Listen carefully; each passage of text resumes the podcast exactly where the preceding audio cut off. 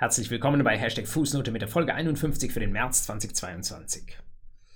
Ich hoffe, es geht Ihnen gut. Sie sind gut reingekommen in die vorlesungsfreie Zeit, haben vorher vielleicht noch ein paar gute Klausuren geschrieben, sind jetzt vielleicht beschäftigt mit einem Praktikum oder mit einer spannenden Hausarbeit. Und juristische Neuigkeiten gibt es natürlich auch in dieser Zeit und die teile ich wie immer ein in die drei Kategorien Gesetzgebung, Literatur und Rechtsprechung. Bei der Gesetzgebung. Da ist es ja so, dass wir momentan nicht so viel hören aus dem Bundesjustizministerium. Und das hängt damit zusammen, dass der Koalitionsvertrag ja jetzt seit einigen Monaten bekannt ist und daraus müssen jetzt konkrete Gesetzgebungsvorschläge entwickelt werden. Den Weg eines solchen Gesetzgebungsverfahrens kennen Sie. Man sieht zuerst einen sogenannten Referentenentwurf. Das wird dann zu einem Regierungsentwurf und dann wird es in das parlamentarische Verfahren eingebracht. Ähm, aber eben bis dieser Referentenentwurf steht, muss ein paar Monate lang gearbeitet werden. Deswegen wird es schon noch bis in den Sommer und, Sommer und Herbst hinein dauern, bis wir da ein bisschen Material vom deutschen ähm, Gesetzgeber sehen oder vom deutschen Justizministerium, mit dem wir, über das wir uns hier unterhalten können. Aber der Deutsche ist natürlich nicht der einzige Gesetzgeber, ähm, vielleicht sogar auch häufig gar nicht mal derjenige, der am längsten Hebel sitzt, sondern es gibt noch die europäische Ebene und die feuert nach wie vor aus allen Rohren. Ähm, es gibt einen Vorschlag für eine Richtlinie aus Ende 2021, von dem ich Ihnen heute berichten möchte. Es ist ein Bereich, der gar nicht zu meinen Kernbereichen gehört. Und zugleich ist es ein Thema, als ich das gesehen habe, dass das jetzt als eine Richtlinie kommen könnte, wo ich sofort gedacht habe, das ist etwas, was viele von uns betreffen könnte, was auch gesellschaftspolitisch ähm, sehr, sehr interessante Fragen berührt. Deswegen gehört das in die Fußnote rein. Es ist ein Thema, was wir jetzt in einem sehr frühen Stadium sehen. Vorschlag für eine Richtlinie, kann man jetzt kritisch sagen, mei, da ändert sich noch so viel. Ähm, das genügt, wenn wir uns das in zwei, drei Jahren nochmal auf den Plan rufen. Nur, ähm, jetzt ist der Zeitpunkt da, wo man darüber noch debattieren kann, wo das Feld noch einigermaßen offen ist. An Richtlinienvorschlägen wird sich häufig noch etwas ändern, bis daraus die finale Richtlinie wird. Wenn die Richtlinie dann da ist und die Mitgliedstaaten müssen das umsetzen, dann ist der Spielraum häufig begrenzt. Dann geht es nur noch um mehr oder minder mechanische Umsetzungsarbeit und es ist weniger eine interessante offene Diskussion. Also, es ist nicht zu früh, um sich zu beschäftigen mit dem Thema, das ich ein bisschen plakativ benannt habe in der Überschrift zu dieser Folge mit dem Begriff Horrorjob. Wie hört sich das im europäischen Amtstechnisch Jura an. Vorschlag für eine Richtlinie zur Verbesserung von Arbeitsbedingungen von Arbeitsvermittlungsplattformen. Auch das ist noch ein etwas geglätteter, Titel von mir. Das ist in, in der ganz offiziellen Überschrift für diese Richtlinie, die bisher ähm, in diesem Vorschlag auch nur auf Englisch vorliegt, noch etwas komplizierter formuliert. Also Arbeitsbedingungen auf Arbeitsvermittlungsplattformen. Was ist damit gemeint und warum könnte das, wie ich es jetzt mal ähm, relativ salopp formuliert habe, ein Horrorjob sein? Vielleicht ist Ihnen der Begriff Crowd, Crowdworking oder Gigworking ein Begriff. Ähm, vielleicht ähm, haben Sie die Beispiele verfolgt, die in den letzten Monaten auch in den Medien diskutiert worden, äh, wurden. Es gibt zum Beispiel einen großen Essenslieferdienst, bei dem man sehr darüber ähm, diskutiert hat, ob diejenigen, die das Essen ausfahren, noch zu fairen Bedingungen da unterwegs sind.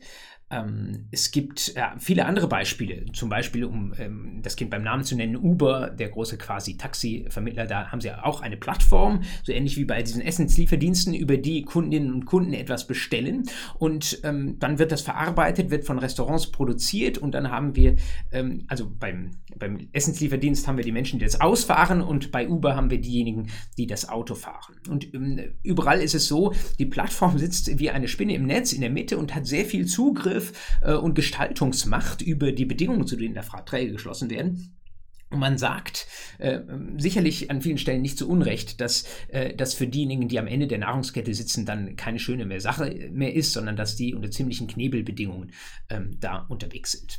Ähm, Zwei weitere Beispiele noch. Ähm, My Hammer äh, haben Sie vielleicht schon mal, äh, wenn Sie umgezogen sind äh, und dachten, Sie seien verpflichtet anzustreichen, haben Sie dort vielleicht mal nach einer Handwerkerin gesucht. Oder, ähm, da müssen wir uns auch an die eigene Nase fassen, ähm, im juristischen Bereich gibt es natürlich in den letzten Jahren auch immer mehr Anwältinnen und Anwälte, die ihre Arbeit nicht akquirieren über das goldene Kanzleischild, das sie draußen raushängen, sondern die über Arbeitsvermittlungsplattformen für Anwälte und Anwälte arbeiten derer gibt es durchaus äh, eine Mehrzahl, ähm, wo man nicht nur selbst irgendwie Beiträge einstellen kann und damit die Leute auf sich aufmerksam machen kann, sondern wo auch ganz gezielt Mandanten akquiriert werden und das dann an einen Pool von ähm, Anwälten weitergegeben wird, natürlich unter Einbehaltung entsprechender Provision oder ähnlicher ähm, Gebühren. Und in all diesen Fällen stellt sich eine sehr, sehr zentrale Frage, die auch die EU ähm, neben einigen anderen Fragen in den Blick nimmt, nämlich diejenigen, die da tätig werden und die über die äh, die Plattform als Dienstleister vermittelt werden, sind es eigentlich Selbstständige oder sind es Arbeitnehmer und dann wären es womöglich Arbeitnehmer der Plattform, dann wären sie bei der Plattform angestellt. Das ist ähm, regelmäßig von den Plattformen so konstruiert, dass es zumindest so aussehen soll, als hätten wir da Selbstständige. Ähm, und sie kennen zugleich äh, so viel Basics aus dem Arbeitsrecht, dass sie wissen, das ist eine Bewertung, die kann nicht die Plattform einseitig steuern, sondern das ist ähm, eine Frage einer rechtlichen Bewertung, ob sie das einordnen als ein Abhängigkeitsverhältnis mit Blick auf verschiedene Kriterien, die da sagen, diejenigen, die da ähm, letztlich arbeiten, die sind für diese Plattform tätig und von ihr weisungsabhängig und so weiter, oder sie sind frei genug, dass wir sagen können, sie sind selbstständig.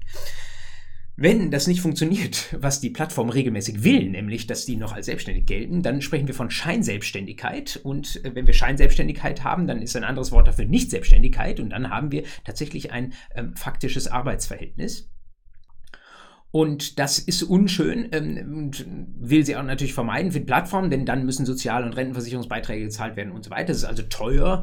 Äh, es führt ähm, äh, ja, zu viel behördlichem Aufwand auch und deswegen äh, das Bemühen ähm, der ähm, Plattformdienstleister, das irgendwie zu verhindern. Zugleich ist es natürlich im Interesse derjenigen, die letztlich die Arbeit machen, denn ähm, wenn sie nicht in irgendeinem anderen Versorgungswerk, wie jetzt es bei Anwälten der Fall wäre, abgesichert sind, dann ähm, nehmen sie in der Regel zum Beispiel auch keine Rentenanwaltschaften mit aus der ganzen Geschichte.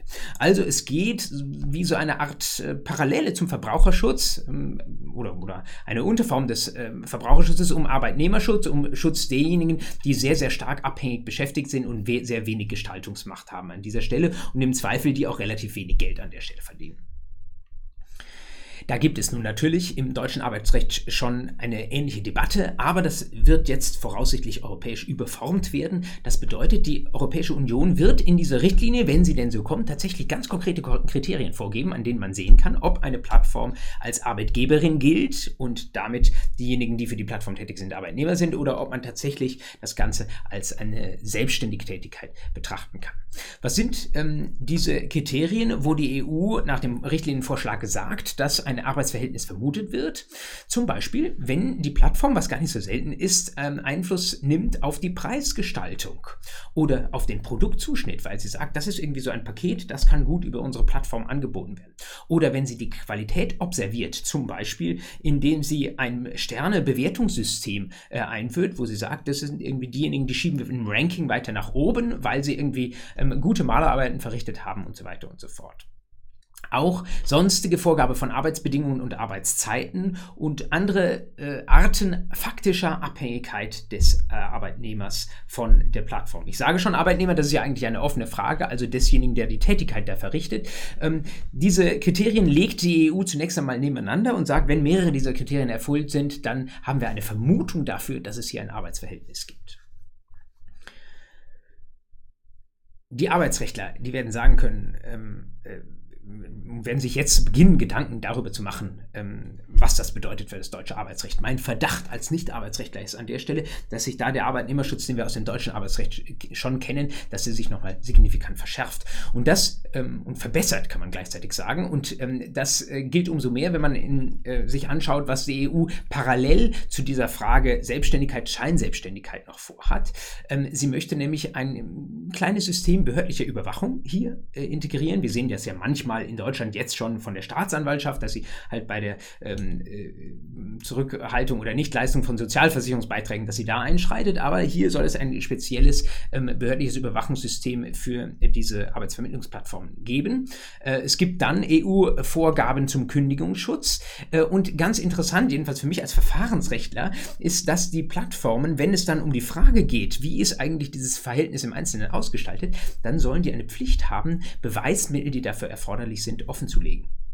Und das zeigt, das geht nochmal weit über das Arbeitsrecht hinaus. Ähm, Sie kennen das vielleicht auch aus dem Zivilverfahrensrecht. Äh, normalerweise muss jeder, der sich eines Anspruchs berühmt, selbst das Beweismittel mitbringen, was dafür ähm, erforderlich ist, um die anspruchsbegründenden Tatsachen zu belegen. Das wird manchmal im Wege der sogenannten sekundären Darlegungslast ein bisschen verschoben und hin und her ähm, manchmal auch vom materiellen Recht nochmal beeinflusst, aber das ist der Grundsatz. Und von diesem Grundsatz hat die EU an anderen Stellen durchaus schon mal Aufna Ausnahmen gemacht, weil sie sagt, die Großen, äh, die systematisch Daten speichern, die können diese Beweismittel leichter bereitstellen und hier hätten wir jetzt, wenn diese Richtlinie so kommt, tatsächlich eine weitere solche Ausnahme.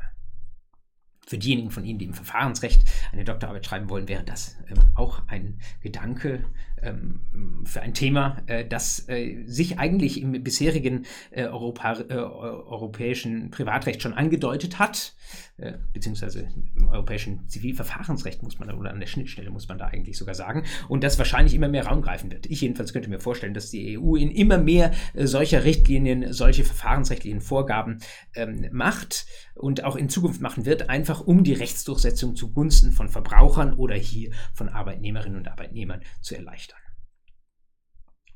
Schauen Sie sich das an. Vielleicht ist ja an Ihrer Uni äh, in nächster Zeit mal ein arbeitsrechtliches Seminar zu dieser Richtlinie. Das äh, wäre eine ganz spannende Sache, weil es eben auch nichts irgendwie ist, was im luftleeren Raum stattfindet, sondern ähm, was sehr, sehr viele Menschen in unserem Land betrifft und was deswegen auch eine sehr, sehr große Bedeutung hat. Zu unserem zweiten Schritt, der Literatur, die ich gelesen habe und wo ich fand, die könnten Sie auch mal lesen. Einen ersten Beitrag möchte ich Ihnen empfehlen aus der Juristenzeitung 2022, Seiten 162 folgende, aus der Feder der Greifswalderin Sigrid Lorz. Titel Selbsthilfe beim Grenzüberwuchs von Nachbarsgarten. Sie erinnern sich vielleicht an die Fußnote aus Mai 2021, also schon fast ein Jahr her. Genau da hatten wir dieses Thema auch schon. Paragraph 910, Sie erinnern sich, BGB, Sie erinnern sich an, vielleicht an den BGH-Fall von einer Schwarzkiefer die 40 Jahre alt war und wo die Nachbarin wollte, dass da ähm, Zweige und Wurzeln beschnitten werden und äh, so ein bisschen stand, äh, das war damals kurz nach der Klimaschutzentscheidung des Bundesverfassungsgerichts, stand im Raum und haben wir auch äh, hier bei Hashtag Fußnote, ähm, habe ich angesprochen, die Frage, ob man vielleicht da eine Norm wie den 910 ähm, zukünftig auch ein bisschen umweltfreundlicher und klimafreundlicher interpretieren muss, dass dort ähm, nicht äh, einfach zum Beispiel Wurzeln eines Baums so abgeschnitten werden dürfen, wenn dessen Standfestigkeit gefährdet gefährdet ist. Ähm, Habe ich damals mal so kühn in den Raum gestellt. Jetzt äh, sehen Sie durch den Beitrag von Sigrid Lorz in der Juristenzeitung, dass man das ernsthaft vertreten kann. Der zweite Beitrag, den ich Ihnen empfehlen möchte, kommt äh, auch aus dieser Umweltschutzecke, aus der Nachhaltigkeitsecke von Johanna Krohn-Gestefeld aus Hamburg ähm, in der neuen juristischen Wochenschrift NJW 2022 auf den Seiten 497 folgende. Thema: Die nachhaltige Beschaffenheit der Kaufsache. Und auch da der Gedanke, ich glaube, wir hatten ihn irgendwo jedenfalls schon mal kurz angerührt, ähm, der Gedanke, gibt es äh, eine Möglichkeit, Nachhaltigkeitskriterien in das Kaufrecht irgendwie mit reinzubringen. In dem Sinn, dass wir konkret beim Mängelbegriff der 434, in, insbesondere des 434 BGB sagen können, ähm, dieses Produkt ist mangelhaft, denn so wie es jetzt mir übergeben wurde, ist damit zwar alles in Ordnung, aber ich sehe jetzt schon, dieses Produkt, das wird nach ein, zwei Jahren in sich zusammenfallen und nicht mehr nutzbar sein und das ist nicht nachhaltig. Das wird von Kron Gästefeld untersucht. Äh, vielleicht könnte man versuchen, zwischen den äh, Zeilen zu lesen, den Wunsch oder das Bemühen, immerhin eine solche Nachhaltigkeit in diesem Kaufrecht irgendwo zu finden. Und doch ist ähm, das Fazit am Ende relativ ernüchternd. Nein, das finden wir nicht. Und genau das steht auch im Einklang mit der herrschenden Meinung. Ähm, die Begründung ist die, jedenfalls solange es noch kein Marktstandard ist, kann man das eben auch nicht einfach so erwarten, dass Sachen einen bestimmten Nachhaltigkeits, ein bestimmtes Nachhaltigkeitslevel ähm, äh, aufweisen und mitbringen. Und wenn man das eben nicht erwarten kann, dann kann man mit diesem objektiven Mängelbegriff da nicht weitermachen. Und wenn ich es denn nicht subjektiv irgendwie vereinbart habe mit äh, meiner Verkäuferin, dann ist einfach das Gewährleistungsrecht, das Mängelrecht des Kaufrechts nicht dafür geeignet, hier der Nachhaltigkeit Vorschub zu verleihen. Ein bisschen traurig könnte man sagen, aber man kann auch sagen, ähm, dann ist es halt die Aufgabe des Gesetzgebers, dort bestimmte Vorgaben zu machen, von denen äh, die dann wie so eine Art Sicherheitsvorschrift, äh, wenn sie nicht eingehalten werden, zum Beispiel einen Rechtsmangel im Sinne des 435 begründen. So wie wir jetzt das Kaufrecht sehen, äh, das Sachmangelgewährleistungsrecht, ist es tatsächlich sehr, sehr schwer. Also ein bisschen, ähm, ähm, ja, äh, nicht so schönes Ergebnis, wie man sich vorgestellt hätte, aber in der Sache, wie ich finde, sehr, sehr überzeugend begründet. Und das letzte, der letzte Beitrag, den ich Ihnen empfehlen möchte, wiederum einer aus der Juristenzeitung, aus der Feder von Gisela Rühl und Konstantin Knauer. Und auch da geht es um ein Thema, das wir schon betrachtet haben. Allerdings mit einem äh, Blick, der nochmal viel mehr, als wir das getan haben, in die Zukunft reingeht, nämlich das deutsche Lieferkettengesetz und die Hoffnung auf den europäischen Gesetzgeber, formulieren Rühl und Knauer in der Überschrift. Sie erinnern sich, Lieferketten Sorgfaltspflichtengesetz, wie es ausführlich heißt, ist ähm, ein Gesetz, ähm, das sagt, ähm, bei den langen Lieferketten, die wir für die Produkte, die wir hier im Inland kaufen, äh, die dazu führen, dass diese Produkte überhaupt so produziert werden, die reichen häufig zu vielen, vielen äh, Kettengliedern, die auch außerhalb unseres Landes liegen. Und es kann sein, dass irgendwo in den früheren Gliedern der ähm, Lieferkette vielleicht mal äh, gegen bestimmte Umweltschutzstandards verstoßen wurde oder vor allen Dingen, das ist jetzt der Fokus des Lieferkettengesetzes, wie es jetzt dasteht, äh, gegen Menschenrechtsstandards verstoßen wurde. Also in äh, bestimmten Ländern der Erde, zum Beispiel, wo unter sehr, sehr ärmlichen Bedingungen Kleidung produziert wird, die bei uns dann super billig zu kaufen ist, ähm, sollte das noch sein. Und das wollen wir eigentlich nicht, dass wir da indirekt, ohne es als ähm, Konsumentinnen und Konsumenten beeinflussen zu äh, können, dass dort Menschen ausgenutzt werden im frühen Stagen dieses Produktionsprozesses. Deswegen ähm, das Bemühen dieses Gesetzes, Sorgfaltspflichten einzuführen, dass jeder, der irgendwo in dieser Kette äh, mit drin hängt, dass der bitte auch auf die anderen Glieder schaut und versucht jedenfalls ähm, mal hinzubekommen, dass das Ganze verantwortungsvoll produziert wird. Der Beitrag von Rühle und Knauer schaut sich jetzt ein, was bedeutet das zivilrechtlich? Gibt es da irgendwelche, ähm, sagen wir mal, ähm, beißstarken Haftungsnormen? Gibt es da irgendeine Möglichkeit, diesem Tiger auch Zähne zu geben und das tatsächlich mal zu sanktionieren, wenn jemand da seine Sorgfaltspflichten beim Blick auf frühere Glieder der Vertriebskette verletzt? Und ähm, auch da das Fazit eher zurückhaltend. Ähm, eine Schwierigkeit besteht schon häufig daran, äh, dass man sich fragen muss, ob dieses deutsche Lieferkettensorgfaltspflichtengesetz überhaupt anwendbar ist, wenn wir einen Sachverhalt haben, der in einem ganz anderen Land stattgefunden hat. Da gibt es im Bereich des internationalen Privatrechts eine Möglichkeit, dass man auch wenn eigentlich ein anderes Sachrecht, das Recht eines anderen Landes anwendbar wäre, dass man trotzdem das eigene, in diesem Fall das deutsche Recht anwendet, ähm, nämlich wenn man sagt, das ist eine super wichtige Vorschrift, von der wir niemals Abstand nehmen möchten. Das nennen die IPR Erler eine Eingriffsnorm. Und Rühl und Knauer untersuchen das und sagen irgendwie, schade, schade, das geht eigentlich nicht. Äh, das, das, ist keine Eingriffsnorm, dieses Lieferkettengesetz. Deswegen, da kommen wir einfach auf dem zivilrechtlichen Wege nicht weiter. Und zugleich, das ist das Schöne an diesem Beitrag, zeigt er ähm, auch noch Licht am Horizont, denn er sagt, ähm, das war jetzt ein Schritt, den wir da gemacht haben in Deutschland mit diesem Lieferkettengesetz. Das war allen klar, das ist nur ein erster Wurf, der auch nicht perfekt ist. Ähm, aber schaut mal da, was in Europa passiert, die Europäische Union, die denkt schon darüber nach, eine Lieferkettenverordnung zu erlassen.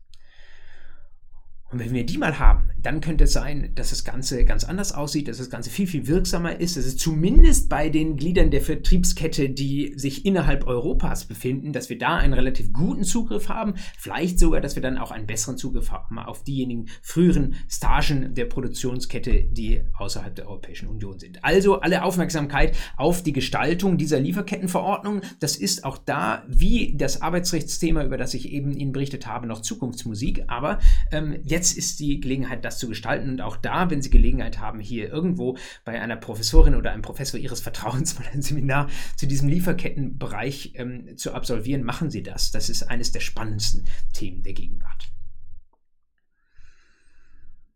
Und damit sind wir beim dritten Punkt dieser Fußnote, nämlich beim Thema Rechtsprechung. Und ich fange mal an mit einem Urteil, das insbesondere für diejenigen von Ihnen interessant sein könnte, die Familienrecht machen oder bei mir äh, Ende letzten Jahres hier bei YouTube oder bei Spotify oder Apple Podcasts Familienrecht gehört haben, nämlich ähm, eine Frage zu den Voraussetzungen einer Scheidung. Sie erinnern sich, 1565 folgende BGB, muss die, Erde, äh, muss die Ehe gescheitert sein. Ist sie gescheitert. Das wird vermutet, wenn ein Jahr Trennung abgelaufen ist. Vor Ablauf dieses Trennungsjahres ist es sehr, sehr schwierig. Zwischen ein und drei Jahren ähm, wird es vermutet und wenn sich eine Seite widersetzt, ist jetzt von mir ein bisschen vereinfacht dargestellt, dann muss es vielleicht nochmal positiv festgestellt werden oder wenn es nicht beide beantragen, muss es auch positiv festgestellt werden. Also geht es häufig um die Frage, ist denn dieses Trennungsjahr schon abgelaufen? Und dieser Fall, ähm, von dem ich Ihnen berichten möchte, ist schon ein knappes Jahr alt, äh, wird aber jetzt erst berichtet, OLG 2 Brücken vom 21. April 2021. Da war es ein ganz besonderes Trennungsjahr. Dieses Trennungsjahr, das lag nämlich in der Haftzeit eines der, äh, eines Ehegatten. Da hat also, ich meine, so lag der Fall, äh, die Ehefrau irgendwann, äh, als der in Haft da gesagt, du, ich möchte mit dir nicht mehr zusammen sein. Ähm, eigentlich wäre ich jetzt ausgezogen, aber du bist ja ohnehin nicht mehr da, du sitzt ja ein. Also, ähm, das war's mit uns, wir leben jetzt getrennt. Und er hat sich damit verteidigt und hat gesagt, nee, ähm, nix da. Ich wohne noch daheim. Ich bin nur hier vorübergehend in Haft. Das ist so, wie wenn ich im Urlaub im Ausland bin. Ich wohne nach wie vor daheim. Wir sind nicht getrennt. Wie hätten Sie entschieden? OLG Zweibrücken sagt, äh, wir müssen die Parallele ziehen tatsächlich zu den Fällen, wo jemand nicht in Haft ist und müssen uns dann fragen, was wäre dann passiert? Und tatsächlich in dem Moment, wo die Frau dem Ehemann hier mitteilt, ähm, ich wäre sonst ausgezogen, wir, ich möchte nicht mehr mit dir zusammen leben, das ist dann der Zeitpunkt, wo man davon ausgehen darf, die beiden leben getrennt. Es ist also keine gemeinsame Lebensgemeinschaft mehr da. Ähm, man muss es also, heißt das, für diese Haftfälle schon auch nochmal explizit prüfen und muss sich äh, anschauen, wann ist dieser Zeitpunkt, wo diese Trennung zumindest ausgesprochen wurde. Ab dem Zeitpunkt dürfen wir dann aber von einer Trennung ausgehen. Das heißt, da beginnt das Trennungsjahr zu laufen. Ähm, und wenn dann nicht wieder eine Versöhnung stattfindet, nachdem die ähm, äh, nachdem die Haftdauer abgelaufen ist oder wenn er irgendwie fünf Jahre einsitzt, dann ist dann eben schon äh, auch nach einem Jahr dieser Knasttrennung, wenn man so möchte, das Trennungsjahr abgelaufen und die Ehe scheidungsreif. Das zweite Urteil ist eine Spur schwieriger. Und doch ist es eins, äh, das ich meine, Ihnen zumuten zu dürfen, weil es eins ist, das äh, zum einen zeigt, äh, dass man auch entlegene Vorschriften des BGB suchen und finden darf äh, und zum anderen, weil es ein Thema ist, das Ihnen auch in der Klausur mal begegnen könnte. Eine Entscheidung ganz frisch noch vom Bundesgerichtshof, 21. Februar 2022, ähm, zum Thema Rückforderung im Dieselskandal. Ich weiß noch, ich glaube, ich war im Jahr 2017, da fragte bei mir das Handelsblatt an, äh, wie das denn sei mit der Verjährung in Dieselfällen. Und ähm, äh, alle sagten irgendwie, ja, es gibt diese regelmäßige Verjährungsfrist ab dem Punkt, wo ähm, dieser Dieselskandal das Licht der allgemeinen Wahrnehmung erblickt hat und äh, das haben dann alle berechnet und haben gesagt, ja, irgendwann ist verjährt. Ich fand das ein bisschen langweilig. Äh, man will ja nicht äh, so einer Zeitschrift das sagen, einer Zeitung das sagen, äh, was schon alle wissen. Da haben wir ein bisschen weitergeblättert und dann ähm, bin ich tatsächlich auf diesen einen Paragraphen gestoßen. Äh, ich fand das damals ein bisschen kühn. Ähm, 852 BGB, von dem, aber ich habe es einfach mal vertreten. Im Handelsblatt kann man das ja zumuten und ich habe auch diesen Paragraphen nicht genannt. Ähm, und ich würde Ihnen einfach mal raten, diesen Paragraphen sich sich selbst einmal anzuschauen. Da steht drüber, ich habe das Gesetz jetzt auch gerade vor mir, Herausgabeanspruch nach Eintritt der Verjährung. Hat der Ersatzpflichtige durch eine unerlaubte Handlung, Delikt, auf Kosten des Verletzten etwas erlangt, so ist er auch nach Eintritt der Verjährung des Anspruchs auf Ersatz des deliktisch entstandenen Schadens zur Herausgabe ähm, nach den Regeln des Bereicherungsrechts ähm, verpflichtet. Also habe ich als VW den Kaufpreis erlangt durch sittenwidrige Täuschung 826 BGB, dann muss das, was mir verblieben ist, muss ich womöglich auch nach Eintritt der Währung wieder herausgeben. 852 BGB. Ja, 2017 hörte sich das Ganze noch ganz kess an. Ähm, kann man ja so als wissenschaftliche Spielerei, wenn man da gefragt wird, auch gerne mal so äußern. Aber tatsächlich, ähm, diesen Gedanken hatten dann noch andere. Das ging irgendwann mal äh, auch durch die NJW. Und tatsächlich, jetzt ist es beim BGH angekommen in zwei Fällen. Einmal mit einem Gebrauchtwagen. Da hat der BGH gesagt, nee, das können wir da nicht machen. Ähm, aber der Fall, den ich Ihnen hier berichte, ist ein Neuwagen. Und das scheint mir auch der üblichere Fall zu sein. Und da hat der BGH tatsächlich dieses, äh, den 852 passieren lassen und hat gesagt, ja, da gibt es auch nach Eintritt der Verjährung noch diesen bereicherungsrechtlichen, sagen wir mal, Restherausgabeanspruch. Ich kann Ihnen an der Stelle jetzt äh, nicht in der Kürze der Zeit die Details dieses Falls berichten, aber schauen Sie zumindest mal in die aktuell verfügbare Pressemitteilung des BGH hinein und halten Sie Ausschau, wenn vielleicht an Ihrer Uni nochmal so ein Dieselfall äh, gemacht wird, dann könnte es sein, dass der jetzt in, in jüngster Zeit auch nochmal über diesen 852 aufgeladen wird. Und das Wichtigste scheint mir an der Stelle zu sein, das merken Sie ja ohnehin, wenn das Thema Verjährung angesprochen wird. Hauptsache, Sie haben diesen Paragraphen schon mal gesehen. Sie könnten sich, wenn Sie dürfen, in Ihrem Bundesland den 852 vielleicht sogar auch mal kommentieren an das Verjährungsrecht vorne im BGB-AT. Einfach nur, weil es eine besondere Sache ist, an die man ähm, äh, sonst jetzt vielleicht nicht denken würde. Ganz, ganz hinten, kurz bevor das Sachenrecht beginnt, ja, da verortet man oder erwartet man wahrscheinlich keine ganz entscheidungserheblichen Paragraphen. Ähm, aber es lohnt sich, das Gesetz bis zum Ende zu lesen. Dafür ist dieser Fall, ähm, wie ich finde, eine super Werbung. Es lohnt sich natürlich auch für die Anwältinnen und Anwälte, die das tun und die sie irgendwann mal sein werden, äh, sich nicht mit dem zufrieden zu geben, was die anderen alle schon sagen, sondern einfach kreativ zu sein und noch mal ein bisschen weiter zu lesen. Manchmal hat das Gesetz, gerade natürlich bei den krassen Fällen, wo es um äh, sittenwidrige Schädigungen geht, hat das Gesetz doch noch die ein oder andere Überraschung parat. Es gibt anlässlich dieses Falls einen kleinen Zusatzpunkt, den ich Ihnen noch berichten wollte, der für die mündliche Prüfung sehr, sehr relevant ist. Diese Entscheidung wurde getroffen vom Sechstarten-Zivilsenat. Sie sehen das auch im Aktenzeichen 6 AZR 8 aus 21 ist Ihnen vorher nicht begegnet, wäre nicht schlimm, ähm, aber das dürfen Sie wissen. Äh, diesen Senat gibt es, ja, dieses Aktenzeichen, da hat sich niemand verschrieben. Diesen Senat, wie der kleine Buchstabe sagt, den gibt es aber wahrscheinlich auch noch nicht so lange und es gibt ihn wahrscheinlich auch nicht mehr so lange. Ähm, seit 1. August 2021 wurde der eingerichtet. Das ist ein Hilfssenat, den der BGH manchmal einrichtet, wenn er mit den Fällen anders nicht zurande kommt. Also wenn es von einem Falltyp so besonders viele gibt, dann kann der BGH mal so einen Sondersenat einrichten. Steht drin in 21e Absatz 3 GVG. Können Sie auch mal nachblättern, wäre der absolute, äh, der absolute äh, Volltreffer, wenn Sie das, äh, diese Norm 21e Absatz 3 GVG in der mündlichen Prüfung sogar an der Stelle aufrufen könnten. Sie sollten wissen, das ist nicht zum ersten Mal, es gab schon ein, zwei Beispiele in der Vergangenheit, wo man solche Hilfssenate eingerichtet hat. Ähm, jetzt gibt es diesen Diesel-Hilfssenat seit eben Anfang August 2021 und der wird in ein, zwei Jahren auch wieder eingestampft werden. Das sind auch Richter, die auch schon anderen äh, Senaten zugewiesen sind. Die sind nicht extra beim BGH eingestellt worden ähm, äh, oder zum BGH gezogen worden dafür. Ähm, aber es ist eben ein Spezialzuständigkeitssenat und äh, das können Sie am Aktenzeichen wunderbar ablesen. Letzter Fall, den ich Ihnen berichten möchte, äh, wie so häufig, äh, das, der zweite Begriff, den ich in die Überschrift zu dieser Fußnote ähm, eingebaut habe, neben dem Horrorjob, ging es nämlich ja auch noch um ein Horrorhaus die älteste Entscheidung, von der ich Ihnen heute berichte. Sie kommt schon aus dem Herbst 2020 vom Landgericht Coburg, aber da lief noch ein Berufungsverfahren und erst nachdem die, ähm, ich glaube, Beklagte war es, die Berufung zurückgenommen hat, wurde das ursprüngliche Urteil jetzt des Landgerichts ähm, veröffentlicht. Deswegen zieht so ein bisschen nach. Warum Horrorhaus?